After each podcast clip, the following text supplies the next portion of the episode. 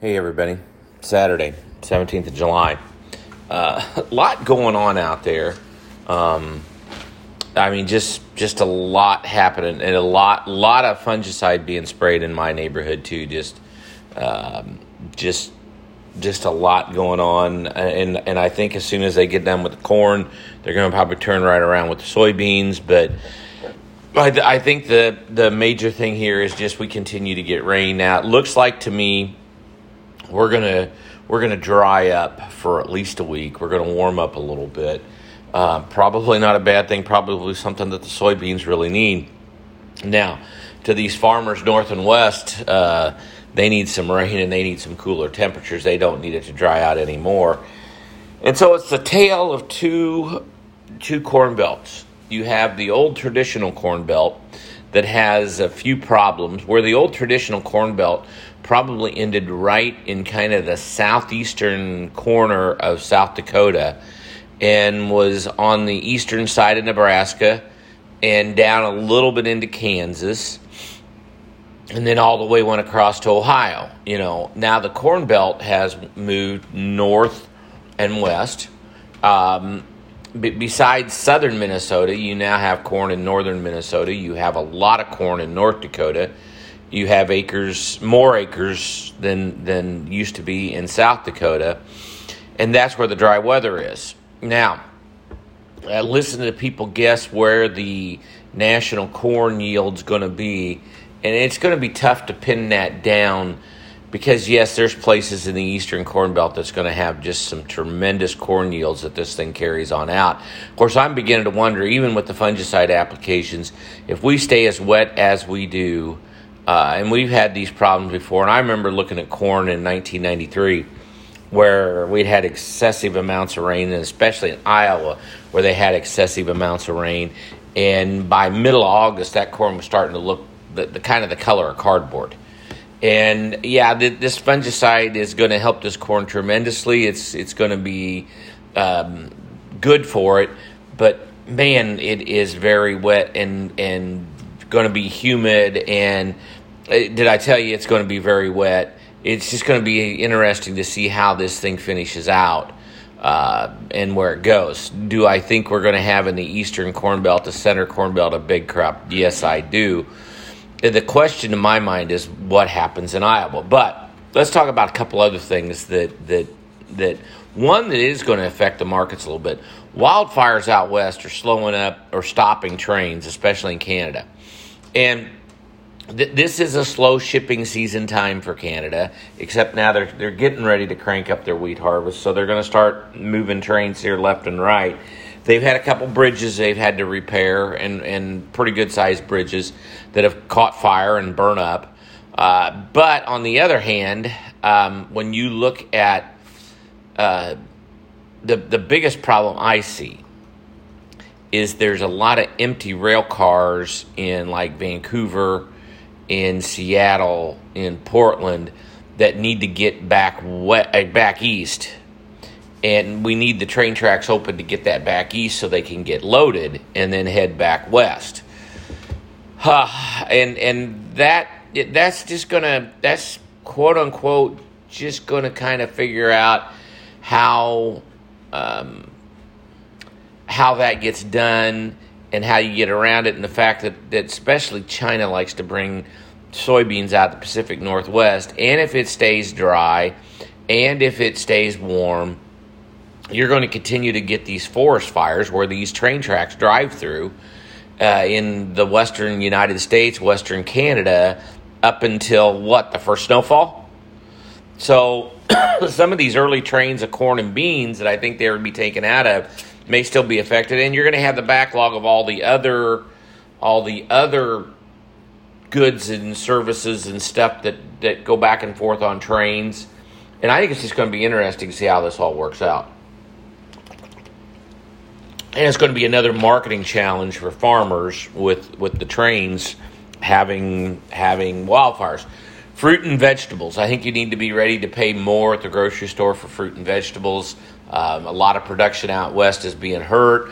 Plus, once the temperatures get above a certain amount or a certain height, a lot of times they pull the workers out of the fields, which is a smart move in my opinion. When that happens, uh, stuff doesn't get harvested, which means it gets overripe, which means it probably gets rotten in the field. Um, I think, and, and I think longer term, this may get a few companies to diversify back into the eastern United States or the center part of the United States where there's irrigation, even though they don't have maybe have as much infrastructure, but they may want to diversify their production area so as not to depend so totally on one area. And they and you have two things going out west, or three really. You have this kind of long term drought, which I think is probably typical of out west. I think out west you have periods where you have pretty good weather, and then I think you have time frames where it gets dry and it gets dry for multiple years in a row. And then you go back to a more wetter climate for a while where you have more rain. Uh, you know, you, I see the picture in like 1980, 81, 82, something like that, where the first time the spillway ever happened uh, at the Hoover Dam because they had so much rain, had so much snowfall and they had that much water. Uh, so I think you have that that normal climatic change from a wetter climate to a drier climate, and I think then it. But I think it's longer term cycles. It's it's it's decades, maybe not years, on those cycles. too Um, you you have a environmental movement that wants to dump water for things like fishes in the in the ocean, uh, you know, estuaries and bays, different things like that, which is taking up water that normally would have been stored and then used during dry years in agriculture. And then the third thing that I think that, that's going to affect the water usage out west is just the simple fact that you have a growing population. The four fastest growing states in the United States is Idaho, Nevada, Utah, and Arizona. All of them in uh, areas where you need to store water in rivers in a lot of cases. Now, Idaho probably is in better shape than a lot of the others, but you read about Utah where the Great Salt Lake continues to go down, down, down. Uh, Arizona, you know, you look at Lake Powell, you look at, uh, you know, just the, there's there's water there. And then Nevada, he same thing. Lake Powell, you know, huge growth. Where are you going to get the water? Um, but the population continues to grow. And I can tell you, if it comes down between putting water on your field or giving people water in a, in a suburb, the suburb's probably going to win out win out on getting the water. Um, I know there's water rights. I know there's all these kinds of things, but you know the the fact is. Uh, they, and and they, they they continue too to knock some of these storage dams down in some of these rivers, especially in California, which only means there's less stored up water. It only exas- exacerbates the problem and, and just makes it worse. So that's um that's that's something that I think long term, you know, where is this fruit and vegetable production going to go? Is it going to go out of the country? Is it going to go to Mexico? Is it going to go to Caribbean nations? Uh, is it going to go to South America? Is it going to go to other parts of the United States? I, I, I think that's an interesting question, and I think from a food security standpoint, it's a discussion that probably policymakers ought to be having now, not later, because if, if, if places like California can continue to pull the water away from their agricultural producers, uh, we become food insecure in the fact that we have to import a bunch of our food. Now, the last thing I want to talk about here today is something that, that farm groups it's a it's a topic for farm groups. And okay there's a certain amount of farmers and, and a number of them that are in farm groups when it t- comes to trade when it comes to agriculture trade. Doesn't matter who it is what it is we want to sell to them we want to trade with them the heck with what's going on. Um, we're selling to communist china anyway so let's sell to them anyway and the country that I'm talking about is Cuba. Cuba's in the news here lately. A lot of unrest in Cuba, a lot of problems down in Cuba, and you know that Cuba's 90 miles off the coast of Florida. Uh, Cuba could be. Uh, you could take commodities from like New Orleans, Mobile, Alabama, and you don't even really need to put them on ships. They just put them on what they call ocean going barges and shoot across to Cuba. And you know, it's it's um, um, it's an island full of people that could have a lot of tourism and a lot of stuff going on, and we could sell a lot of agricultural goods too. But uh, Cuba's got a communist uh, government. Cuba's got a government that has ruled with an iron fist. Uh, Cuba has, uh, well, every time they have trouble like they do now, you watch a whole bunch of these people that protested and got arrested in Cuba. The Cubans are going to put them on boats and send them to Florida. And and not that, that they aren't good people, and I wouldn't take them in a heartbeat. That's not. That's, this isn't an immigration thing. This is just a way for Cuba to get rid of their problems and it's less mouth to feed, and it's somebody that's that's growling about us, complaining about us anyway, uh, and um, you know the the the take on Cuba, I think, is when are you when are you going to actually deal with the regime problem down there? Um, are we just going to trade? You know, are, are we just going to trade with the communists like we do with the China, or are we going to take on Cuba and deal with it? kind of like Trump did with China. Um, and we all know that that dropped prices a lot, but in the end, it looks like he probably came out ahead, and we're selling the daylights out of stuff down to China. Um, but Florida and U.S. presidential politics and Cuban Americans, that's one whole new issue that I sometimes think agriculture just doesn't do a real good job of dealing with. Uh, there's that whole Cuban American community down in Florida. There's a lot of there, there's a lot of other places where they're at besides just Florida. Uh, it's it's and whether a lot of people in agriculture want to deal with it or not, it's there. Uh, and you got you got some progressive liberals in this country that are communists in their thinking, and, and they kind of like Cuba. You know, when when you have one of the one of the largest organizations that's got a lot of publicity lately, and I'm not going to mention their name, uh, but they come out and, uh, you know, basically tell Cuba to keep on doing what they're doing while they're, you know, beating up the protesters in the street and stuff. Um, that, that shows you somewhat of a split coming in this country on how to deal with Cuba. So, what's AG to do? like I said, we, we got some farm leaders, we got people in, in, in ag organizations, especially commodity organizations, that we want to trade with whoever, whenever, wherever. And so my question is, are we going to trade with Venezuela? Are we going to trade with Iran? Of course, they're going to come back and say, well, hey, we're trading with communist China now. Um, and so that that's a that's a question that probably I think has to has to be answered. Now, the, the other thing I've noticed in our farm organizations, rural America is getting more conservative.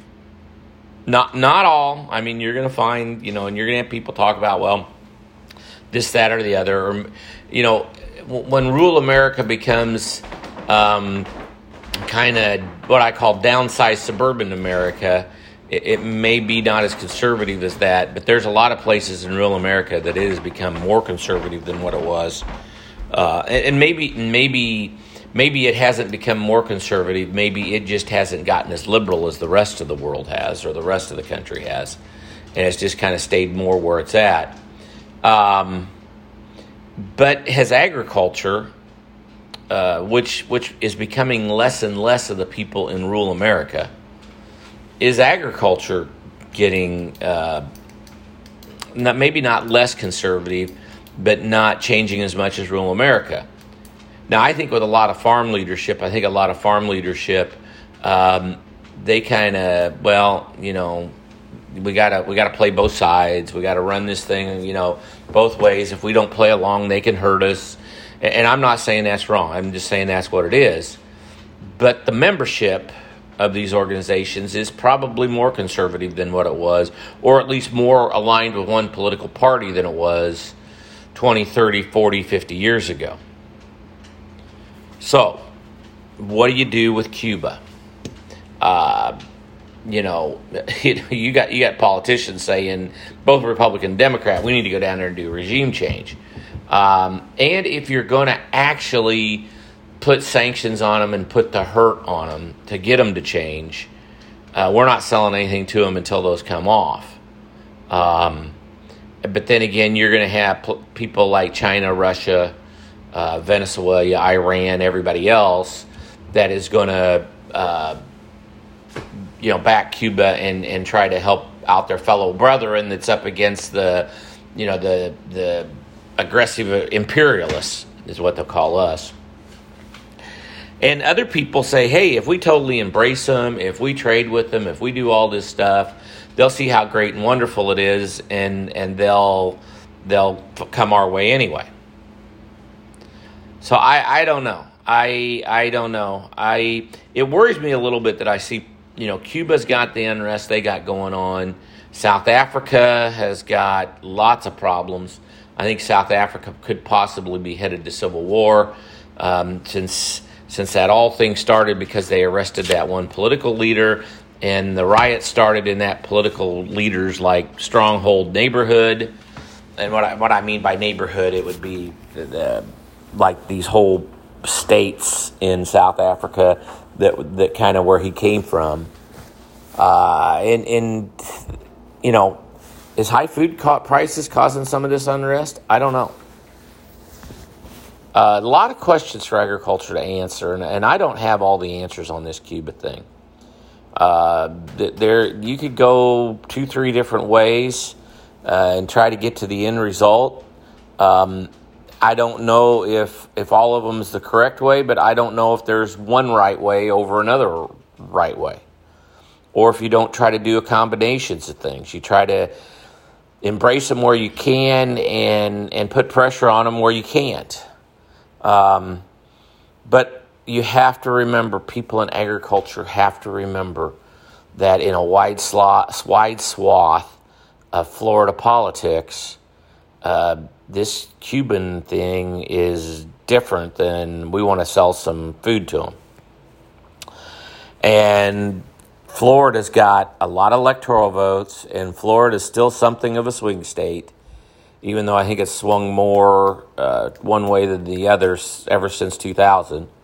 Uh, with with that said, um, you know, there's there's just a lot of electoral votes there, and when you come down to presidential politics, and let's face it, every senator at one time or another has been thinking about running for president anyway, so it's so it's there all the time. Uh, it it makes a interesting it makes an interesting deal for agriculture to figure out how we're going to work through all that. Maybe the thing we need to do is start talking to the Cuban Americans in Florida and actually engaging them into our agriculture policy to see what we need to do. That that I think it's sometimes we've we've more fought with them than actually sat down with them and say, you know, how do how do we feed the people that's left in Cuba? How do we help them out? Now they're probably their first thing going to say, well, you need to get rid of Castro, or you need to get rid of you know whoever the Castro replacement is. Okay, beyond that, what do we need to do? What what can we do ag? You know, and see where they go with that, and, and maybe people have. You know, it's kind of like the ethanol debate. There's some there's some people in the oil industry that they're like, well, you know, you get rid of the mandates, you get rid of the, you know the renewable fuel standards, you get rid of this, and then we'll sit down and talk. Well, there's no use sitting down and talking with you because we're not going to get rid of that other stuff. So we're not even going to sit down and talk with you if that's your conditions to sit down and talk. And and maybe maybe that's where the ag groups are, but I, I don't know. I, I there there's a different bunch of Cuban Americans Latino leaders down there in Florida. Um, a lot of them have come in with the with the, the 45th president, and I I think it's a different deal.